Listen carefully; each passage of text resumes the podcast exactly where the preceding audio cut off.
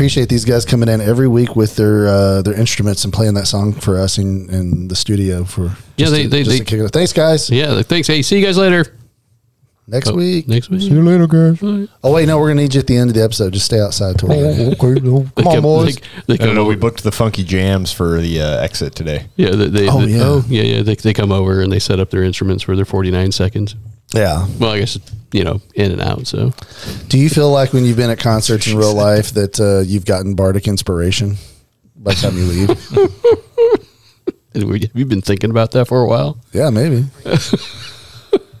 you do. You walk out a little pep in your step after. You're like, oh, yeah. I think that's the Celine. Dion killed it. Yeah. If you ever bring up Celine Dion on this podcast again, Well, Celine Dion is an tr- American treasure. She's great. And she played in Deadpool too. She had this great is my in that. last podcast. Okay, hey, welcome to Legend Lore, brought to you by Strange New Worlds Productions. And on this episode today, we are going to be talking to the new DMs out there. Uh, but if you're an old DM, you can obviously maybe pick up a few pointers here too. And we're going to be talking about how to set yourself up for success uh, as you begin to get into your DM career, especially as like if you're getting ready to run your first game ever. And uh, who wants to kind of kick, kick this off? Uh, yeah, man. I think uh, this is DM Rockfist, by the way. Oh yeah, I didn't, we didn't do the introductions. I think you all know who we are by now, but in case this is your first episode, uh, I'm Dungeon Master Mike. I'm DM Rockfist. Am I right? DM Big O. Did you did you upgrade your your He's upgrade- moniker upgraded. recently? This is is Cody. Overlord O. This is Cody. Just soon, soon to be, soon to Wait, be. you GM Cody. downgraded. You you were a professional player Cody last week. Now you're just Cody. It's so wordy or mm. syllably. That's okay. It's okay because I soon don't understand it's my it's a life podcast. anymore. They, they're actually about words. yeah. it's all This right. is a, this is recorded. Soon you're gonna have to say your GM Cody because eventually you're gonna do a Pathfinder game and then you're gonna be a game. And we're not going to let you keep so- saying player Cody. I'm so. so excited. Next week, Cody's going to be like, "I'm I'm a human." I am I am of the mammalian family. Oh, and this is Dungeon Emperor Palpatine. All right. I might have to downgrade myself because Star Wars will be over like with eight sessions and then. yeah. Eight sessions. That's like We're just going to have to call you Matt. well, it's then. only like four months now because That's now we have true. two games. Yeah. two That's games true. a month. We're off topic, but I gotta say, don't pull a John on me, please. I actually thought Wait, what is, in the- what I was in the shower this morning. Define pulling a John. What does that mean? Pulling out too soon. Okay. Are you referring to the end of our Lich War campaign? I, I am. I'm absolutely referring to where you Well- said, "Yeah, we have four to five sessions left," and then you cut it that night. Because I was trying to lie to you guys in order to make it more impactful. It was impactful. It was It a giant ass cliffhanger. So uh, if you are a new DM, don't try that. No, Yeah, do maybe try not it. It was session awesome. one.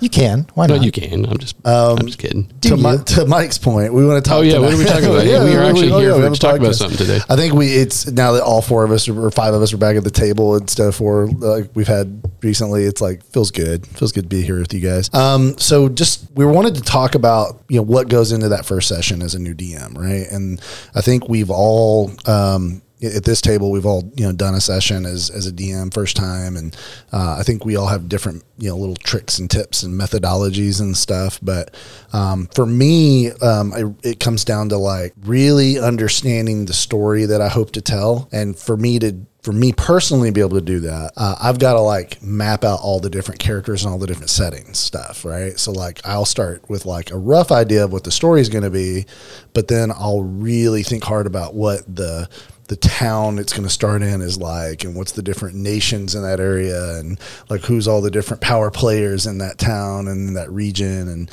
you know so like I'll I'll spend a lot of time writing down a lot of stuff that maybe never ever even shows up into the campaign but it just helps me to get my creative juices flowing. How about you guys? You guys go that detailed with it or Uh, it just depends. It, it's it's all different. I mean, that does kind of come to one of my things on my I list list of stuff I wanted to talk about, and uh, I kind of want to start with some broader strokes first for for myself. Anyways, uh, I think if you're a new DM and you're getting prepared to run your first game, your first campaign, whatever it's going to be, one thing is you have to realize nobody is perfect. You are going to make mistakes. Uh, there are going to be times where you don't know the information you're supposed to supposed to know and you might have to flip through some books a little longer. Might pause things, might be might make things a little slower, but that's fine. Nobody's perfect. Just make sure your players are having fun, and a lot of it is in the prep. That is for sure. Uh, there's so many things to be prepped, and I kind of like to talk a little bit uh, about how I kind of think of like I, just, I really really thought it's been we've been I've been DMing so long. I had to really think. I was like, what the hell did I do way back then?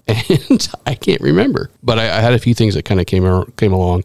And so, broader strokes, be flexible. You have to be able to bend the story you are telling, whether it's pre-made campaign or one you made up, to suit the collaborative aspects of role-playing games. So that'll help you from ra- railroading PCs, and the more they your players feel they impact the story, the more they're going to embrace the ideas of the story you're telling. And so there's a lot of there's a lot of things that way. I do think prep is very important, um, but on the other hand, there are some people who can wing it, and I think you should always be prepared for each game, no matter what that is. You know, whether whether you just know the story. If it's a pre-made campaign, you've read that or a module, you've read that several times over before you even start to play. If it's your own, you've got your notes, you've got your, you've got whatever, you know, you've got your NPC stats, you've got all that stuff. You you've read it a few times, but unless you're really good at excelling it, at winging it, which very few beginning DMs can really wing it. We can because we've done it for a long time, so we can we can roll with things a lot quicker. In the same vein, Mike, I'd like to say make sure your uh, players are prepped. Yeah. Make sure they're excited when they come to the table. They have a character they want to play. They have a backstory. Make sure that they have all the tools they need because a lot of time it can be um, really daunting for them to jump in. So maybe even run like a trial session with pre-gen characters, or they have a character concept, so they know what it's about, so that when they get to the table, they're excited. That's what we talk about, like losing players a lot of the time. And if you come with that, or if you get your players to come with that same level of excitement you have to tell a story, and they're going to participate in, you're going to all have a better time. Yeah, absolutely. And I think that if anyone who's been listening to this podcast for a while, we we this is it comes back to something we talk about all the time, and that's communication, communication, communication. Be a part of your player character's character design. You know, take interest in what they want to want to do. Talk them about talk to them about that. Ask them to come up with backs, uh, you know, backstories for their characters, and uh, and the more you can include these elements, it, you know, pertaining to the backstories into your story that you're telling itself, that's going to create that engagement too. Exactly. I think engagement's the key word there. Cody, you had something to say, I think? Yeah, it's basically bouncing off what you guys are saying, but players, to a degree, don't care about the DM's story. They care about their character's placement in the story. Absolutely. So, you know, you can, and I think part of that is like nobody wants to watch the DM narrate what their character does for an hour. The char- the players want to be able to narrate what they're doing in response to the story that's happening around them. So, if you want your players to be really engaged in it, you know, their backgrounds, what you were saying earlier, make sure that their backgrounds are tied into the story. If the player isn't incorporating their backgrounds into the story, then try and like bend the story a little bit so that their backgrounds do kind of fit into the story. Yeah, It's keep- super easy for homebrew. Mm-hmm. And I mean, even with the pre-made module, all you got to do is like, you know, flip some names around or change small little bits of the setting around you. And it, it's- it's not, it's not that difficult. No, you just got to make sure. sure, because like when something impactful happens, you want the players to really feel it, but they're not going to feel it if it's like the impactful thing happens to the NPC. Yeah. In So like a town like, over. Be flexible with either pre-made or your homebrew so that it fits your characters more. Yeah. Yeah, I feel that. Totally. One of the things when you look at like an official campaign setting from uh, Wizards, right? Like they'll a lot of times put multiple ways uh, player characters could have entered the campaign. Like in Curse of Strahd, um, you could have been like following an invitation from uh, a burgomaster. You could have been, um, I think one of them was, had something to do with werewolves. You were hunting werewolves and disappeared into the mist. So like you can literally say to the characters, "Hey, which of these three options do you want to choose for your character?" You know, and then now you've got your story that segues them into the adventure. Mm, that would create really good kind of momentum. Like, why would I be hunting wolves or werewolves? Like, oh, maybe my character is like a mercenary or bounty hunter, or you know, and like now they got this momentum of how they can get their backstory started. Yeah, exactly. It provides both a way for them mm-hmm. to get in and also for you to listen and go, oh, well, that kind of makes sense with this plot thread, so we can jump it in. I mm-hmm. like just going back for a second. I like what John said about changing names, or no, Cody, excuse me, we you change names around. Mm-hmm. Where like, yeah, your character in made a character in his backstory that killed his family, right? Okay, cool. Change the big bad or even a side character to that guy's name. Bing Yeah. bang boom. Yeah. He's in the story. Now he's a vendetta. That character's going to show up with bloodlust every time, ready to go get this guy. Yeah, I like that. I, I remember when when I did the first Rod campaign five years ago. Rod stands for Realms of the Dragon, and uh, I was struggled with that very question of like, because you guys had all these great character ideas. I'm like, oh my god, how do these how do these like four or five people come together because they're very different, Different, you know? yeah, diverse, and yeah. so I I came up with this uh, idea of the Adventurers Guild and how it, like what brought you guys together was literally you showed up at this tavern to apply to join the Adventurers Guild, and then the table you were assigned randomly was the table that that, that the players were all sitting at. So Whoa. like the way you guys met was through that random assignment, and that's what started the campaign. How convenient. It, Imagine uh, what would happen if we paired up with NPCs. it would have been a Oh, different that would campaign. been totally different thing. All right, well, here- here's here's the weird thing. That was actually in the quest for boost. Yep. Oh yeah, same thing. Dude, that was kind of the same thing that I did, but I actually had it set up that so you guys could have by by the the pre contest you were doing, you guys could have been up playing separate against each other in this quest Yeah, I- with NPCs. I and it just vividly remember that because I was like, Yeah. there was I can't remember if it was straw cards or whatever we were drawing, and it was Yeah. like, hold, wow, you did all up on the same team, but it was like, yeah, yeah, and it was threat was real. the threat. Yeah, and the threat was real. It could have been there, and it, I I think, of course, obviously, we know how that all turned out. So it was Two it was years a later, you didn't have to try to kill each other. we were Yeah. wrapping up a campaign. Uh, Matt, what are your thoughts on things? I mean, I think we're dancing around a thing that I really enjoy doing, and Oh, I think yeah. do it. I don't think we did it in Star Wars, and I don't know why. Uh, maybe I just I don't know why, but that Star Wars was the first campaign I ran in a long time, so that might have been the reasons. But I really like the aspect of before you sit down to your first session, session one. I like to have session zero. Oh, yeah. Yeah, oh, yeah. Explained your character. I guess we did. We did. I did explain everything about the world of Star Wars and stuff like that. But uh, you explain your characters. Here's what we're going to be going through. Kind of give them a brief overview of here's stuff your character would know about stuff, and then you you know go around the table. Hey, let introduce your character. Go through your backstory, and then while you're all around the table, you can figure out together how your characters are going to be in a group together.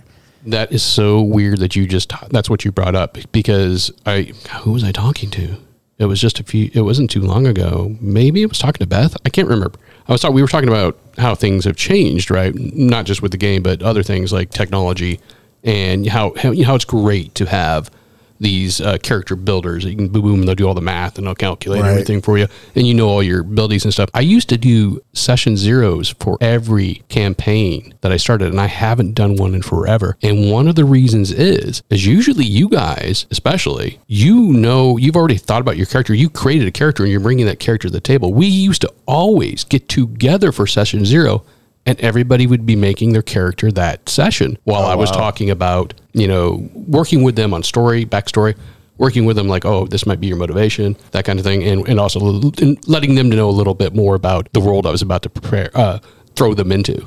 I, think technology has moved some of this session zero stuff uh, to like texting and, and email Yeah. and stuff because like I know um, like you might coordinate with a buddy that's going to be at the same campaign going hey I'm thinking of making uh, this character do you want to be like my twin brother or something you know like and you can create that backstory together Me but and David have done that several times. Yeah. he texts Right. me every time. This is my character. I'm like, okay, cool. Like, well, I'm this guy, and it's like, oh, well, what if we know each other? It's like, yeah, Well, yeah, Mi- absolutely. Mike and Matt always send me like this beautiful like short story that's the background of their character, and I'm like, I'm going to use all the NPCs now. Kage Neko. yep. You know, I think that the uh, last time we had a session zero was actually Rod, the original Rod, OG yeah. Oh, yeah. with, No, uh, it was uh, Dark Kingdom. Did we do sessions there? Did yeah. we all get together? We did a sh- uh, session zero on Dark Kingdom. That's why John and I know each other. Oh, oh, yeah. yeah. Okay. That was just us, though. I think. Uh, I think it was just you, me, and John. Yeah. yeah, I don't think we had like I everybody. think if the table. you're so if you're that new DM listening right now, like I think that session zeros are really useful for you uh, if you can make it happen because you may also need to teach the players like the basics of combat or mm-hmm. you know basic rules and stuff. And I could even see designing like a short uh, combat simulator type thing on a mini map, just to be like, hey, let's just have you guys kill a few goblins with some basic characters I pre-created, and I'm going to teach you the mechanics of the game really fast. you know? Right. Yep. So, that, so that actually gets to one of my points too. That I think uh, if you're a new DM, one thing you may try doing uh, before you leap into a major campaign, whether it's your campaign or whether it's a pre-bought campaign from Wizards or somewhere else, or you know from us when we have campaign setting coming out. Um, you may just want to try doing some one shot stuff with your group first, or just some short adventures first, just so that you can smooth over all those mechanical questions that the players might have. And you, maybe you're lucky, and maybe you're first time DMing, but you've played before in other groups, and maybe you know a lot already, which is awesome about the mechanics of the game, and maybe you have some players. But doing those one shot adventures, or just doing even like John's said, a quick combat simulation can really help with the new players. I'd like to add that if you're doing those one shots or combat simulators, however that is, that's going to let your players know, especially if they're new players, if they want to continue playing that character. It's like, oh, I was really ineffectual. Like, I want to play something else. Like, awesome. Do Yeah. one or two of these sessions, try a mage and try a fighter, and go, ah, I want to be a rogue. That allows a lot of flexibility for them. And again, keeping up with engagement. What's also cool about this idea is it kind of goes in line with what 5e does with all of their modules. Most of the 5e modules start you off at like level three or above. Nothing starts off at level one, but they usually have like a little short uh, mini adventure that you can finish in like one or two sessions. So by doing these small games before your actual campaign starts, you now you can have these people roll level one characters, and then they build up to level three or whatever, and now the actual game starts. So, like, uh, Death House is like that, right? Exactly. It's one to three, so you can get into Barovia. Mm-hmm. Okay. I definitely want to hop off on the the combat situations where you can have that, like you said, Keenan, where you could have, oh, I don't want to be a rogue, I don't, want, I don't want to be a mage, I want to be a fighter now. Mm-hmm. That's what I feel like I want to be. Don't as a as a DM, I mean, definitely be open to let your characters just, even if you're just start you're starting the campaign, be open to just let them start change a class, like especially if they're new and they're like, hey, I didn't really think this is what the mage was going to be like. I really don't really want to continue, but I like this character and I kind of like their backstory. Could be like tweak it be open to that. I mean, so that way that they don't get turned off from it and then go, well, I don't really want to. Play. I mean, like they'll show up and they'll probably want to play because they got you know friends around the table, but at the same time they might hate their Oh, class. they'll just be on the phone the whole Yeah, or- which Yeah. is fair because they're not having fun. Like, and, and- or they may even just hate, maybe not even hate their class so much as maybe the character. They just thought this character idea was going to work, and then once they got into to playing, realized, oh man, I'm not feeling this. Absolutely. And I was going Yeah. to say that I think that those first few sessions are so flexible with both lore, story, and characters that, like, don't be afraid to change it because your lore isn't solidified, like, whatever your uh, campaign or or session lore is for your characters and what they've interacted with and done in the world isn't solidified for like maybe five sessions at minimum. Like these things aren't hard things. Like, yeah, well, it wouldn't make sense for your character to be a, uh, switch to a, a wizard in the third session. It's it's really not that set up. You've had three, two other sessions. Let him be a wizard this time. Right. Like maybe not change every time, but like let him change once. You know That's what I mean. One thing I really liked about Adventures League was that you could level up to level five, and if at level five you said you could level anytime until you get to level five. Once you hit level five and started doing stuff, you couldn't do it change anything. But once before level five, you could change anything about your character. Love you want to change. I mean, like I, I mean, I go so far as maybe you want to change your race. Sure, I mean that's fine, but like they wouldn't. I don't think they'd allow that. But everything else, you could change your class, your stats, all your stuff, and that I would totally be open to that with new, especially with new players who didn't know the game. Yeah, people trying to figure out what they like. Absolutely. You know how many times I've started Skyrim over because I was like, "Oh, this is gonna be fun." I'm like, I don't want to be an archer, and then, then- like Right. remake it, and I have to play the f- same 45 minute intro sequence again to go. Oh, I don't want to do this either. like that, you can eliminate that instead of hours of time at sessions with letting them just change immediately for those first couple of sessions specifically. Like halfway through a campaign, you go, "I think I'm just gonna be a wizard now." Not that. Yeah. From the beginning. I I think you're you're getting into something that's really really deep there too. Because I think one of the big secrets of being a great DM is just making sure everybody's having fun. Yeah. Oh, yeah. and not Absolutely. being not getting too caught up in in the rules. Though for some players and some groups, being really rules oriented might be fun. Right, um, right, yeah. But know your audience and know yourself and like and like keep it fun. I think yeah, that, I think that's a good, very, very, very good point. Know your audience. You Absolutely. Know? So, and if, and if you're playing with a mixed audience, maybe you do have a guy who's very mechanic, or he really loves combat, and he's just thinking about combat all the time. And you got another another player who she just loves role playing all the time, right? And so you have to kind of try to at least accommodate both of those both those th- those players' needs at one time or another. You know, it may not always be one thing or the other, but at least if they get a little something there that helps keep them engaged, Yeah, let them shine. yeah, let them shine. We've had that before, especially in Realms of the Dragon. We had a character, not Cody, who was extremely um, statistic orientated, right? And so, but John, you let him shine all the time. There's that one time that we'll talk about for the rest of our lives where, you, where you brought in a guest star to play the villain and he eviscerated him because he built his kit so statistically. Yeah. Like, that's awesome. Yeah. that was his moment, and then immediately we went back to role playing and made everyone else happy. Right. Yeah. So I think that gets me to another point I wanted to talk about too a little bit. If you're just beginning as a DM, limit the size of your groups. Yeah. Uh, you probably want to start out with at max four players. Honestly, if you're just beginning DM, maybe three. Two can work very well, just depending on what what you're throwing at them. Uh, but you want to stay away from the larger groups uh, because it takes a lot of work at the table and also pre gaming when you're dealing with such big groups. So you know all the all, all the all the pre- preparation you do, whether it's stories for the characters, wh- whether it is the creatures they're going to fight and how many creatures they're going to fight, that kind of thing. Uh, the bigger groups are just very difficult to run, even for us as seasoned DMs. We at times we're like, man, we've got some big groups, and sometimes it's it, it's it's it's nice for us when we get to go play with those smaller groups again. As we as we experience in Hell Squad, and even and even the players, you know, they, they can sense this too. Sometimes, I mean, Beth and I just I told John that Beth and I just talked. Oh, I think I texted all you guys that Beth and I just talked about talked about that. And she was very happy to hear that we be, we're going to go to some smaller groups again. Absolutely. I mean, you get more spotlight, and for one, what that makes me think of instantly is all the memes where it's like, "Oh, I threw this in my party and they like killed it in one round." It's like, nah, you- you're doing something wrong. Like, there's Yeah. too many people. The challenge rating isn't high enough. Something. Well, isn't in the monster manual? Isn't doesn't it say like the hit points and stuff are based on a four player. four, four player It group? is, yeah. So like, Yeah. if The you have CR2. if you have six players at your table, you are supposed to automatically add fifty percent hit points to the monster. And and let's be honest, very few people do that. They just usually take the monster right out of the page, and, and that's what they roll with. I, I usually add like a thousand hit points onto the monsters. Every Yeah. monster you're facing, if there's two of you. Yeah.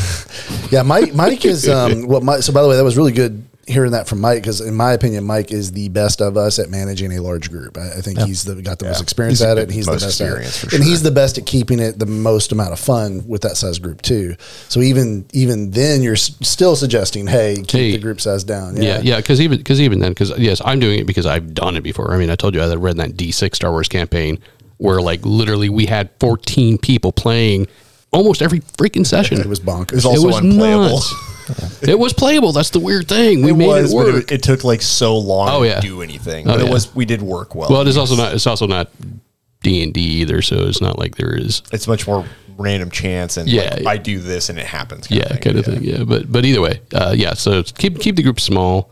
Um, And I think one of the things that uh, oh, I'm sorry. Go ahead, Kate. Oh no, um, no, no, no, you're good. Um, I just wanted to say too that I don't think we give you enough credit. I don't think you give yourself yourself enough credit. Is that you're also kind of a no bullshit DM, and I think that's a point that new DMs could learn too. Like you go, hey guys, and like we all stop. Like a teacher in classroom, we go, okay, cool. Like yeah, we're we're cross talking. We're not paying attention to the thing we're all participating in, and I think that that's actually huge because I don't think any of us do that enough, especially with a large group. It's like, Right. hey, something's happening. the larger the group, the more uh, the larger the group, then you're going to get crosstalk. It just it's just how it is. It's not it's human nature, and it's not anything. I try I try not to be to crosstalk, but even even me, as much as I try to always be like focused on what the DM is saying, what's going on in the game, looking at watching. I pay attention to what everybody else is doing in combat too, right?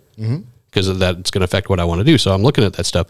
But even me on, on the last session of Lich War, I got caught up in a cross talk moment, realized it, looked at John, and I'm like, oh, dude, I'm sorry. I, I was cross talking. That was, that was rude kind of thing. So that having those smaller groups definitely cuts down on that. I- Absolutely. I- and even. And in the smaller groups, if there is crosstalk, the DM's probably involved with it too. Yeah.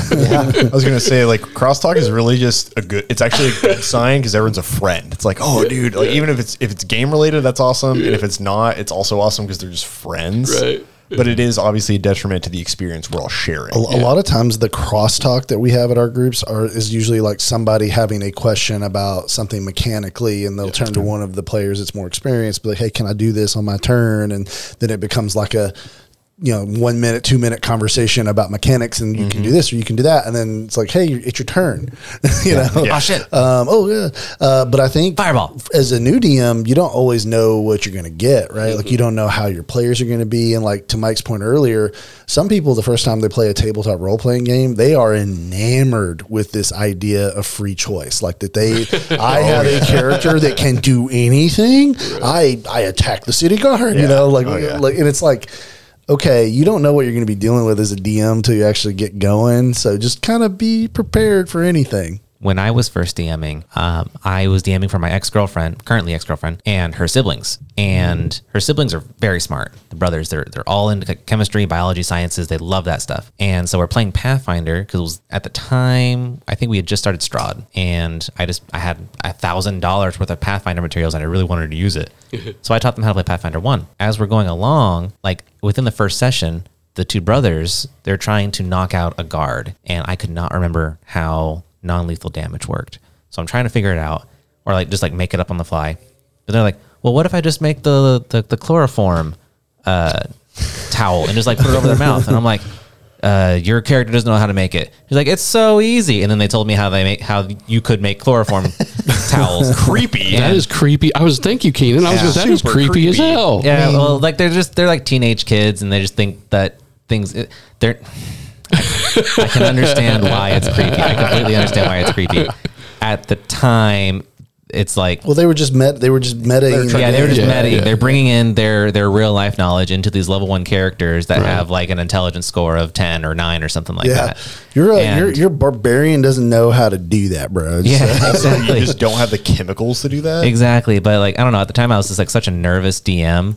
I just couldn't figure out like what to say to it's super easy. This is how you do it. Like, oh, okay. Well, I guess if you know it, then your player would know it too. So yeah, let's go with that. Mm. But that's one of those situations where I should have just said no and just created my own non-lethal damage knockout stuff Sure. and let them roll with it. Oh, I think that's Oh, a great oh, point. That's though. a good thing. Yeah, good point. Go- you th- I'm it, thinking take it. saying no. Yeah, That's, take it. is that what you're thinking? Yeah, I was Okay. thinking. I was thinking that that was something that that's not even on my list of things to to talk to about with the new DM.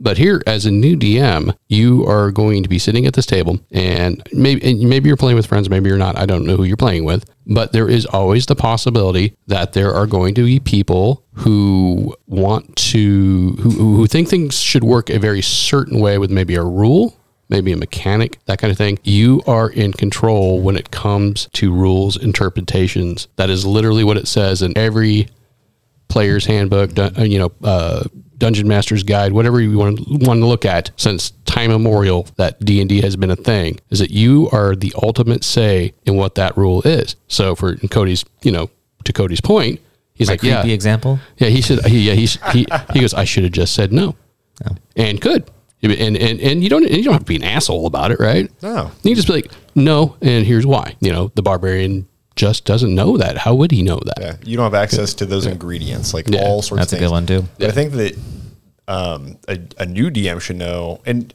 we always talk about the bad DM and the bad player, right? But as long as you're not doing it constantly, you can say no. You are, for lack of a better term, God at the table. You could say, "Oh yeah, dragon spawns." Like you can do that. It's a dick move, but you can. Like ultimately, ultimately, i- this god is a jerk. you are the one telling the story. You're the narrator to a degree. So if you need to say no to something and it's not just for your own ego, do it. Like if it doesn't fit it, like that's what we talked about the bad player. It's like, well, I'm just going to go stab people. It's like, mm, n- no. Like if you were to have done that now, you would have done that earlier in your life and you wouldn't be a, a PC. Like you'd be in jail. Right. So like, don't be afraid to say no. Like you're not going to scare people. Right. Like, authority is a weird, complex issue, but at the ta- at the table, you are the authority, And that you get doesn't- to dictate and- certain and- things, yeah. or all, everything technically. So Yeah, and that doesn't mean that you can't be open to a player's rule interpretation too. Like if they Oh, if, if something they say and you're like, oh, you know what, I that's not how I thought about. it. You know what, I like that better. Yeah, run with it, right? I have another example, sort of related ish, but mostly to my story from earlier. Same group, I think different day, but they were in a village and there was ghouls in the village, and the ghouls were able to look like normal people during the daytime, and then at nighttime they would go hunting for villagers. And so I had like the story idea hooked up for them, and it was really clean and simple, really. But they would have rather have like done a bunch of crafting skill checks and then like make items and then auction them off to the villagers. And that was what they wanted to do for like two hours. sounds like sounds like players to me. Yeah, it sounds like normal players. And so like I'm trying, I- I'm a nervous DM. I just want them to have fun. So it's like, okay, if this is what they want to do, then we're just gonna do this. And I completely forgot to end up like trying to pepper in my plot points, my, my breadcrumbs for them to follow, and then advance the story further, or just force you know you know maybe an event is that was supposed to happen in a this mansion's basement or something like that. Maybe I could have just had that event happen in like one of the workshops or something. Right. Mm-hmm. And the plot the plot continues going forward, but it goes forward in the way that the players kind of wanted the game to be turned into, mm-hmm. which was this market simulator. Right. adjust the Well- adjust the game to the players. well, right? Yeah, adjust the game to the players. Yeah. Well, I mean, we do play sometimes like an hour and a half or two hours of Star Wars shopping I simulator with say, Matt, and we enjoy it. We true. we get we we we love it. Well, first of all, Matt fully fleshes out every merchant with like a backstory and a voice and a and a whole like thing. And so we're like, let's go meet these interesting characters. And but I, I think that you know, I, I think there's something to be said about for session one, like you, you need to educate new players as a new DM. You need to educate them on how it's going to go down, right? Like you need to let them know, like, hey, to Keenan's point, like I'm the DM, I'm sort of the narrator, so I may say you can't do something. That's not me trying to make you have a bad time. It's just you know, there's a game reason why you can't, right? Um, when it comes to the simulator thing, I think you know, it's just funny. Like there's a balancing act between telling the story and just letting people have a good time. And I think you can, that's up to you to in the moment kind of make that judgment call. But I think that in, in writing, I forgot who coined the phrase or what, what the exact phrase is, but when, when I was studying literature and writing and stuff, I remember it really stuck with me one time. I saw this uh, writing device where if you're writing a story and the plot seems to be kind of stalling and it's getting a little boring, you're not sure what to do, um, you just have somebody kick the door in of whatever room they're in. And like, you know, it could be anything. A bear could rush into a room, a bad guy. It could be, uh, you know, somebody running a room going, we need help in the village. But like, it's okay. Um, I think as a DM, like if you feel like your players are maybe stalling or not picking up your breadcrumbs, just bring the story through the door to them. So they're sitting there crafting their stuff. And then all of a sudden the city guards come in and go, you're adventurers. We need your help. Come here. like, Yeah. You know, like, so that's a neat little trick. No, I, mean- love, I love that idea. Yeah, so I, I guess on that point, I had, I mean, I had a session where it was a Star Wars session. I was, I was try, basically trying to run two Star Wars sessions at the same time. I was, it was very in the very beginning. So when you guys were doing it, I was also running a mirror campaign with my brother and some friends, and then that kind of dissolved because they couldn't do it. But anyways, on the the thir- first session that we did, um, I don't know if you guys remember running into those bounty hunters on Coruscant. Yeah. So basically, they, yeah. their their whole like the beginning of stuff The was ones that gonna whooped our booties. Yeah, yeah, exactly. I remember. 88. Oh, not the not the ones that whip your booties. This was like the first or Oh. second section, Maybe I don't. way long ago. Yeah.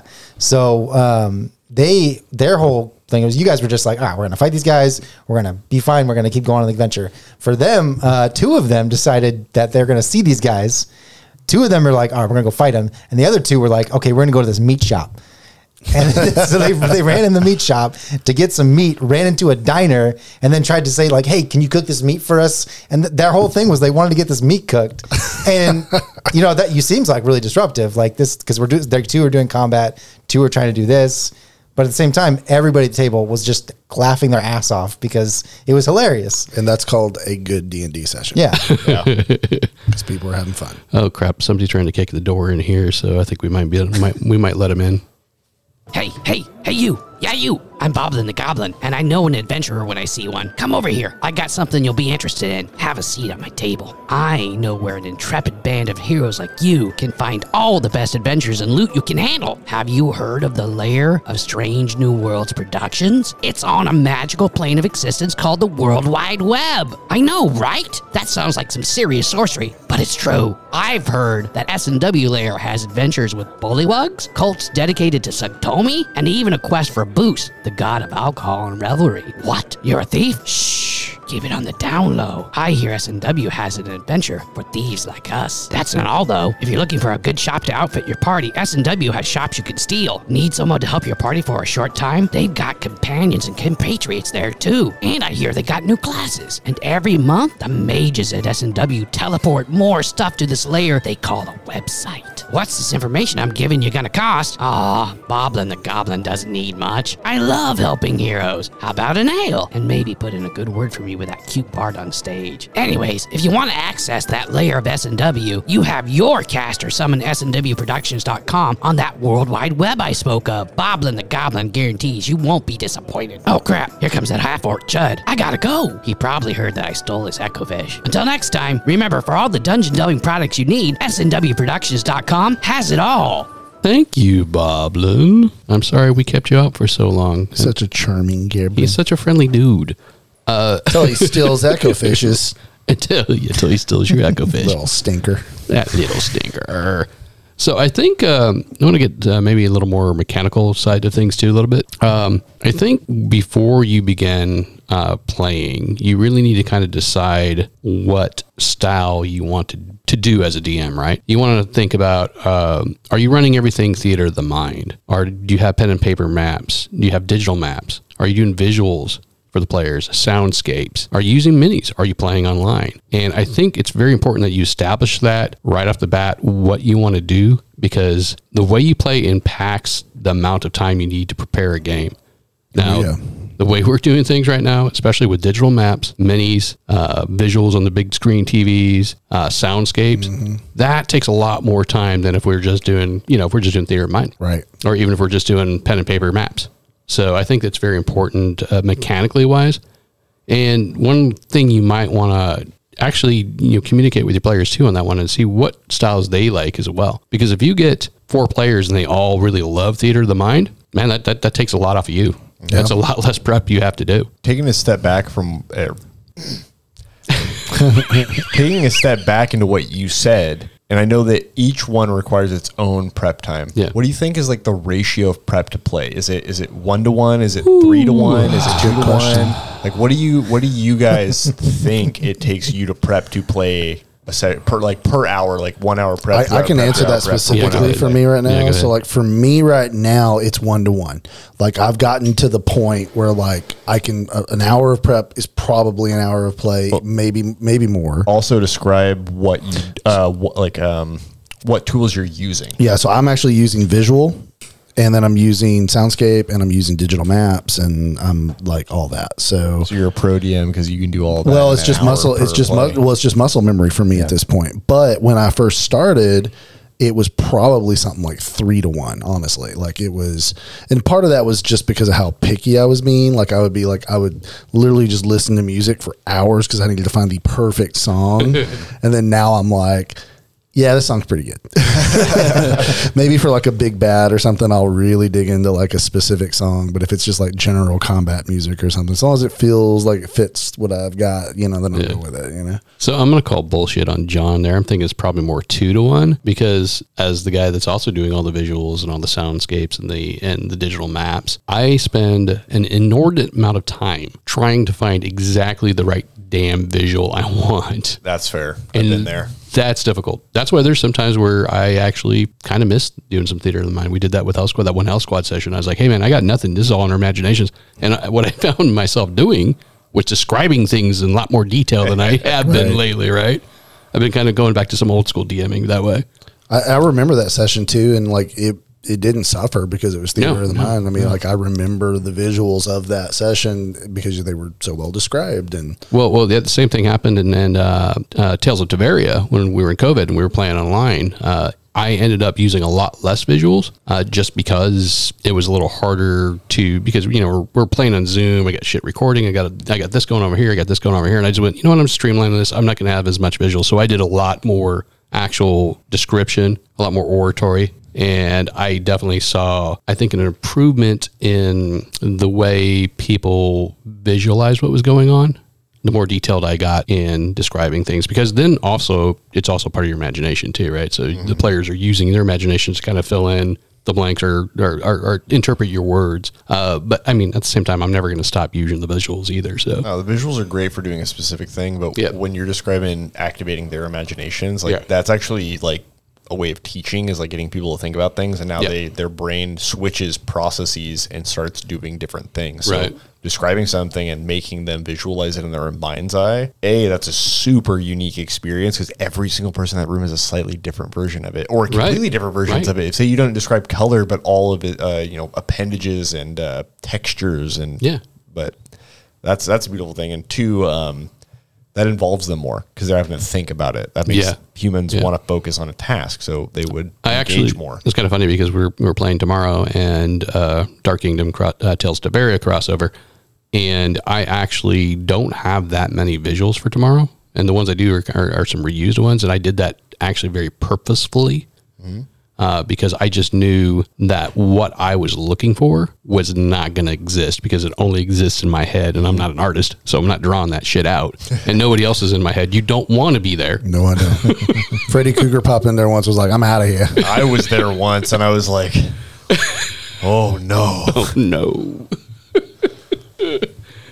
uh, so I think yeah. So that, so that's you know a little more on the mechanical side. You know, kind of just kind of getting a good idea because that's going to help with your prep work. And prep work is so damn important. It just is. Like, I I don't think we can say it enough. Unless you're just really good at faking shit, prep work is so important. Now I'll say when I was younger, I used to fake stuff all the time like all the time. But I also had a lot more free time to sit around and you know, come up with this stuff in my imagination. So I was kind of pre-prepped in my, in my head a little bit before playing, even though I didn't really do anything. I'd love to touch on that because I do something similar to that to this day, even Yeah. where I might spend one session a ton of prep on really slides um, or even back writing of like what they're either going to say directly, like a villainous monologue, or what they're about. But I find myself, and I think that it might be because I'm a newer ish DM. I mean, I've done it several times, but a lot of sessions, right? But A lot of sessions. um, I think that for me, what's really s- successful to me, the way that my brain works, my experience level, is that I will write all the characters that are going to appear, and then like a summary about them, a synopsis. So Right. like, who is this person? Okay, cool. I might not have a bunch of like uh, video game like dialogue where they have to ask this and I say this, but I'll write like, this is who this guy is. This is why he's here. This is his motivation. And then when someone talks to him, I go, okay, cool. I know what this guy's about. So I can respond to whatever the question is because I know who he is or she is, right? I think that that really helps Yeah. me keep everything smooth. So I might not have an answer for you or something even meaningful to say, but I can at least respond to you with something I think is genuine to that character. And to me, that's like winging it, but it's prepped winging it. So if you're going to wing it, at least have the information at your disposal. Do the prep for that at least because that's easy to write. Right. Write some characters you can plug into things. I want to go back to that after Cody. Another thing you could do that's an even lazier version. Well, not even it's a lazier version. What you're talking about here is instead of having piece of. Yeah. Instead of having this character knows A, B, and C, this character knows D, E, and F, you just have information that characters would know in this village, or like, you know, a character might know in this village. And then as the PCs are going around town and they're talking to people, Plug it in. you just kind of like, yeah, you plug in is like, oh, they talked to the bartender, and then they're asked the, this specific question or the the question that would link to one of the answers, and now the bartender is the person in the village that knows the answer to that question. That's smart. It's like um, uh, like a uh, like a script trigger. Yeah, Like kinda. This is It's like a- brought up, and if they don't get it, that actually going back to what you said a while ago. If they, you can hint at it, like, oh, you he roll me a perception. Okay, cool, roll. Oh, you hear the guy down the way mention this. Mm-hmm. Oh, well, ask the bartender, what is that? yeah. Bam, you're back on story. Yeah. Yeah, so like you're you're that. always on your story, but the players definitely feel like they're leading the story. Like, oh, we made the right decision. Exactly. Go talking to that guy because it led us to the thing over there. And it's it was gonna happen no matter what they who they talked to. Exactly, but they don't know that, and they don't Yeah. have to. That's a good thing. They don't have to know that as the D, uh, as the players. So as a new DM, wh- at what point are you like over prepping for the first session? Well, that's a good question. I want to kind of stay on this topic for just a moment, then we'll talk about over prep maybe. Um, actually, I'm very similar to what what what what Keenan does. I do have a very good idea of the, especially very important NPCs and who they are and what their motivations are. Uh, I I've never unless it's a it, unless it's the big bad or, or some henchmen or something something that's very important to the story. I don't like prep notes on the character. I just have a very good idea. Maybe I have one or two notes, and then if there is one important thing that they have to say, that's the only thing I script out. Makes sense. Everything else, I just I I I, I role play it. I, I get into what that character is. You know who that character is, what their voice is, how they would react to the situation. And uh, I think that if you were a new DM, it just depends on your skills, right? It depends. Are you good at improv? Are you good at inhabiting that character and that voice or whatever? Because if you're not, then you may want to have some more scripted out stuff. And hopefully, hopefully it's not too scripted. It's not too wordy. Hopefully you're you're able to pull it off naturally. I think that's the that's the key with with good NPCs is they really should appear natural. I agree. I would say that uh, just a good rule of thumb, real quick here, is someone should never speak in a paragraph unless you're podcasting. Yeah. If you're if you're if you're a henchman and you have something to say, or even an NPC, you shouldn't be speaking more than like two sentences before a player can say something back. Yeah, yeah. un- Unless, of course, you know, I mean, there are, are some situations where obviously, obviously, that's not going to. There are some information dump sessions or characters Oh, at sure. some point. But that's a very specific like, moment. like, yeah, like, like we've definitely had that in our campaigns at one, but that's all planned. That you that's that's that's pre-planned. and- that's and- yeah. That's a DM coming through a character and speaking. Yeah. Here is Yeah. what's going on. A different uh, aspect to that too is for me at least. I, I do it differently than I haven't heard this yet, but basically what I do is I take if it usually it's only with the big characters. So you know you're you're Luke Skywalker or you're this is a Star Wars actually setting, but like but if it's a villain or like a hero or someone you guys are gonna meet that has a lot of stuff to tell you, I take it to the point of oh my keys. Uh, I was so worried they're on the table, but I can't take them off because if I take them off, they make too much noise. Um, should have taken them off the table. Uh, so my what I do is I take because I I- I follow the DM thing of or the the dungeon master not dungeon player guide of ideals, flaws, and goals. I don't do like but I do that goals basically is what I do. And goals are usually what drive the character of this is what they want to do. Uh, you know their flaws or whatever that like I put I kind of list those out so I can you know when when you meet that person if you ask me a question that I don't fully right away just be like oh they would answer this way I can just look at that real quick and be like okay well that, that's this is their goal. Is this going to further that goal? No. Well okay they'll answer this way um, for that. So I, it's just a little bit different. It just kind of Yeah. it's it's easy. It's you know like you just little scratches on your paper to put it down but well, that, yeah, that actually more mechanical. Yeah, and that actually kind of gives me going back is uh, if you're a beginning DM and you don't know you don't know what your style is yet, you don't know what works for you, you know, experiment a little bit. But once you kind of figure that in, there is no right or wrong. It's whatever works for you, basically. You know, if it's it, whatever helps you tell a better story. You know, and we're giving lots of ideas and talking about how we do things. That doesn't necessarily mean it's going to work for you. no my way is the best way Well, of course, Matt's way is always the best way because Yeah. he is the only way is the is the, is the Matt way. well, he is Emperor Palpatine, so that's right I will I will force lightning you you you will and you so, have. so John, you, you hit on you hit on um, over prep. Yeah. Do you think that's a thing? Uh, It was for me, like I mentioned earlier, like um, especially when I was a teenager and I was playing second edition, like I would just sit in study hall and write like page after page after page of backstory stuff, and like none of it would come out. But um, Oh, oh, oh, okay. Here, I'm gonna. You well, you're an English major. You're you're a writer. So what doesn't come out on the page when you're writing is just as important, and what does what does come on the page when it comes to backstory, when it comes to the characters and all that stuff. Most writers do this, and this is, and this translates well to D and D. You will have all kinds of notes, character notes, background stuff that you just need to know to properly tell the story. It doesn't mean that the readers need to know or that the readers will discover this. But for you, you have to really inhabit those characters and, the, and that plot and that idea and that thought. That's how you get a fully realized story. That's that's Yeah. the damn truth is what you just said. Yeah, and that translates. That translates to D and D too. Now, I would not say you were over prepping. What I would say you were doing is enjoying your goddamn self because we love doing this. Right, If we didn't love doing this, we wouldn't spend all the hours prepping and playing and coming up with all the all the concepts we come up with. Man, it's actually therapeutic, right? oh yeah, So unless unless of course you're you you got OCD, then maybe maybe you need to back off a little. like I can't stop. I also I gotta I gotta jut in here and say bullshit to John that he did that when he was in high school still. He did that. You did that today. Because I know how many times you're like, man, I made like six different paths for you guys to do. like, we're only Right, got one to choose, man. We can't do the rest. And you've all you've said that so many times. yeah, times. it's true. I have literally And it's beautiful because we have so much freedom. Yes. like stories. And I've literally spent spent the last two days prepping for this DK Tales to Varia session, where I'd already been prepping for two weeks since the last time we played. but all of a sudden, I'm like, Gotta- I had so many ideas. I had all these things. I realized all the paths you guys might go, and I realized that even though we're kind of in the moment, like we talked about in the last podcast, that mm-hmm. sometimes you get to those moments where the characters are not purposely railroaded. It's the story Right. that's railroading the moment because you're not going to go run off and do this. But then all of a sudden I went, oh, well, you know, we got Kire over here, Keenan, who just issued a duel, a challenge to a duel. I did do that. And that can change some things. Oh yeah. You know, it's it's funny you were talking about theater of the mind earlier. That's probably if you're if you are like the kind of person that does a lot of prep, I bet theater of the mind is a really good way for you to go because Yeah. then it gives you the flexibility of saying, okay, you go up to this villager instead of that villager and you talk to him.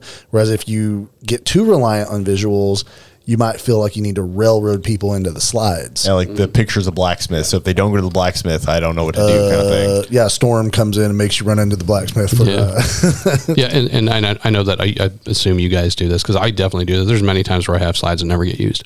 Oh yeah. Oh, yeah. Oh yeah. Yeah. Every Yeah. session. I, try and make a couple of alternate slides depending on how you approach situations. Oh, and I Like guess we should clarify for the listeners when we when we're talking slides, we all use uh, PowerPoint Yeah. or or, or the, Google the Slides Google uh, equivalent of that. So to, to do our presentations. Yeah. Which, which pro tip, if you are going to make slides you think you may not use because the players don't go that path, um, if you use presenter view while you're showing Mm-hmm. Yeah, it, yeah. you can see all of your slides, but they don't see it, and you can click on the slide where they go, which is my go-to trick. So you know what I love about our conversations is that during this conversation that we've had, I've had two new ideas for podcasts. so so I already told you the one and the and then the other one that we're definitely going to have to address in the future. Let's let's let's talk about tech. Let's Yeah. get let's get down to, Yeah. to the brass tacks about what we do and give some suggestions to people and and, not not necessarily a tutorial, but you know some some some of the pro tips. I think we got a lot to share there because um, without going into specifics, like we all have learned from each other little tricks and tips, and we always like incorporate them into our future Yep. campaigns and then improve on them.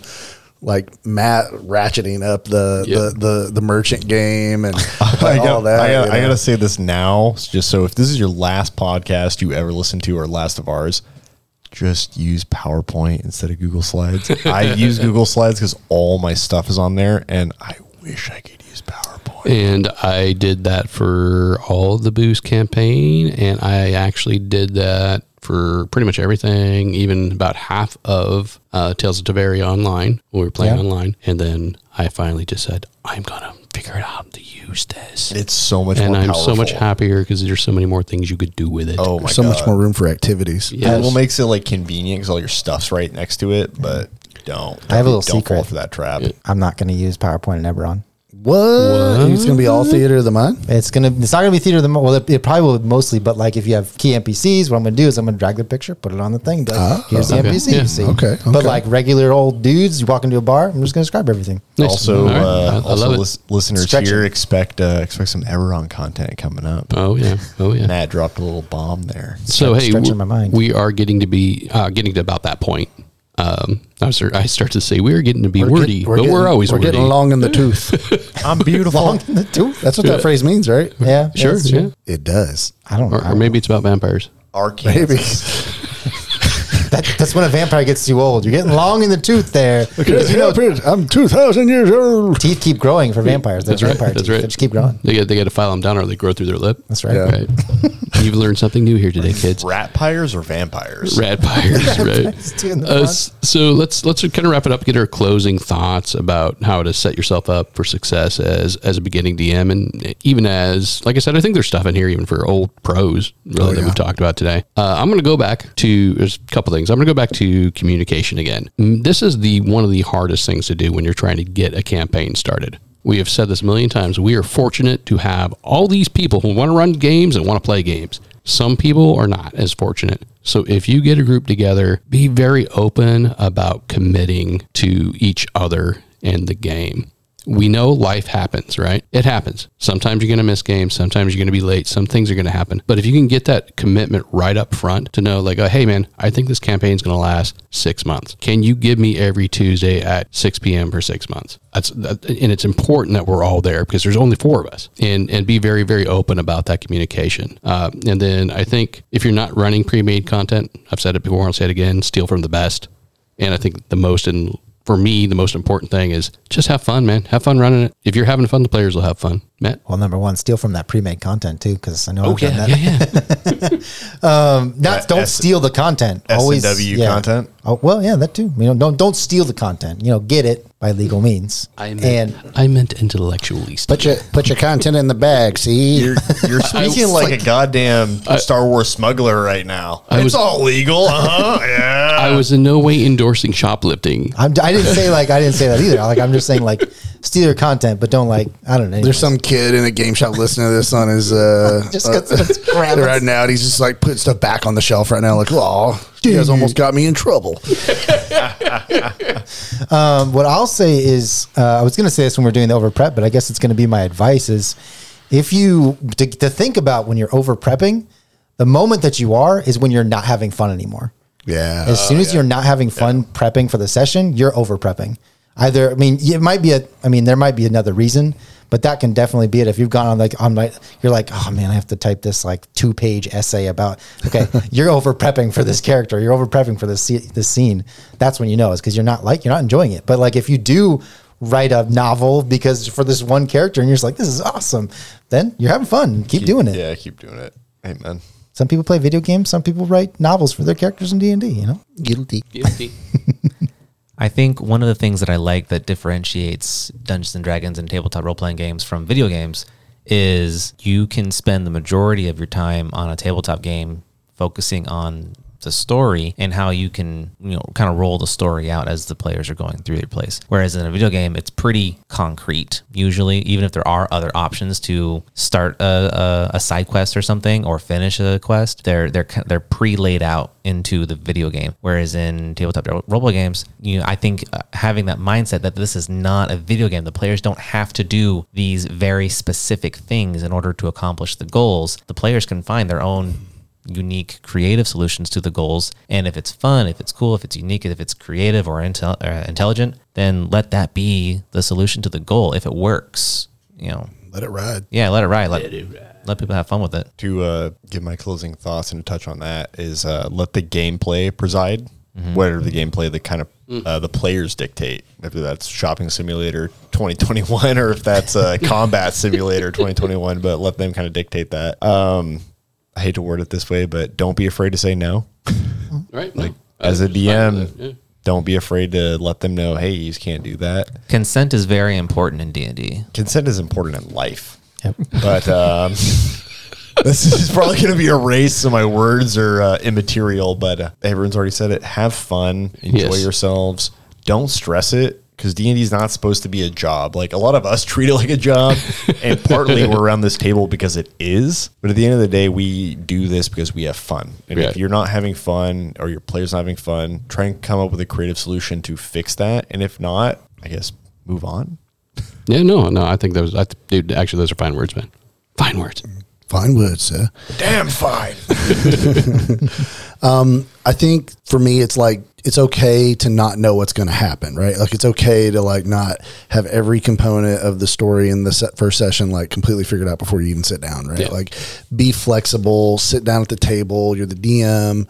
Um, you know, focus on the fun, and then when like mechanical questions pop up, as they definitely will do in the first session or session 100, um, just make a call and don't worry about if it matches the book or not.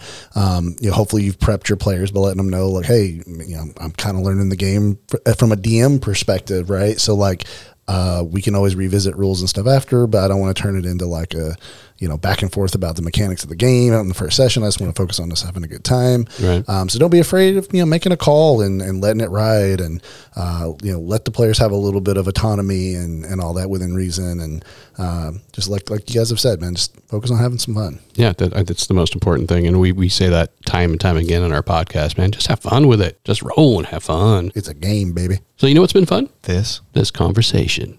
Oh, it has. Aw. Oh, yeah. It's so glad. It's so, so so. I'm so glad to be back. We're back, baby. We're back, baby. S and Oh yeah, and uh, one other thing.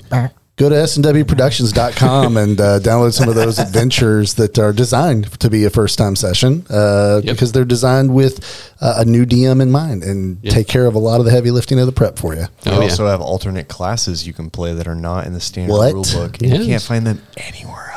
And, do, and do you want to play Matt's shopping simulator? Guess uh, what we have? shops that, that have unique characters Oh, in them, and they and they can steal those shops. and they can for free. Wait, wait, For- Are you saying Steeler shops? That's right. For now. For, and they have custom magical items in them, stuff that's not even in the guide, player's guide, or any guide. If you made it this far, thank you. Anyways, uh, thank you for hanging out with us at Legend Lore. We will be recording a new episode next week as well. I'm not sure what we're talking about yet, but it's going to be fun. Uh, if you do like what you're hearing, please drop by uh, snwproductions.com to find out how you can buy us a coffee if you want and keep us up late at night working on these things and editing these podcasts and creating these podcasts. And we want to, of course, thank our patrons who have been supporting us since day one. Yes. Oh, there's somebody we need to thank um, who I don't think we've ever thanked on the podcast before. Uh, it's Miss Julie Weaver. She she yes. pretty regularly yes. jumps on Ko-fi yep. and hooks us up with a very nice donation just to support the the group, and she always sends a nice note. So thank you, Julie. We appreciate you. Yes. All right. Until next time, you guys uh, keep rolling those nat twenties.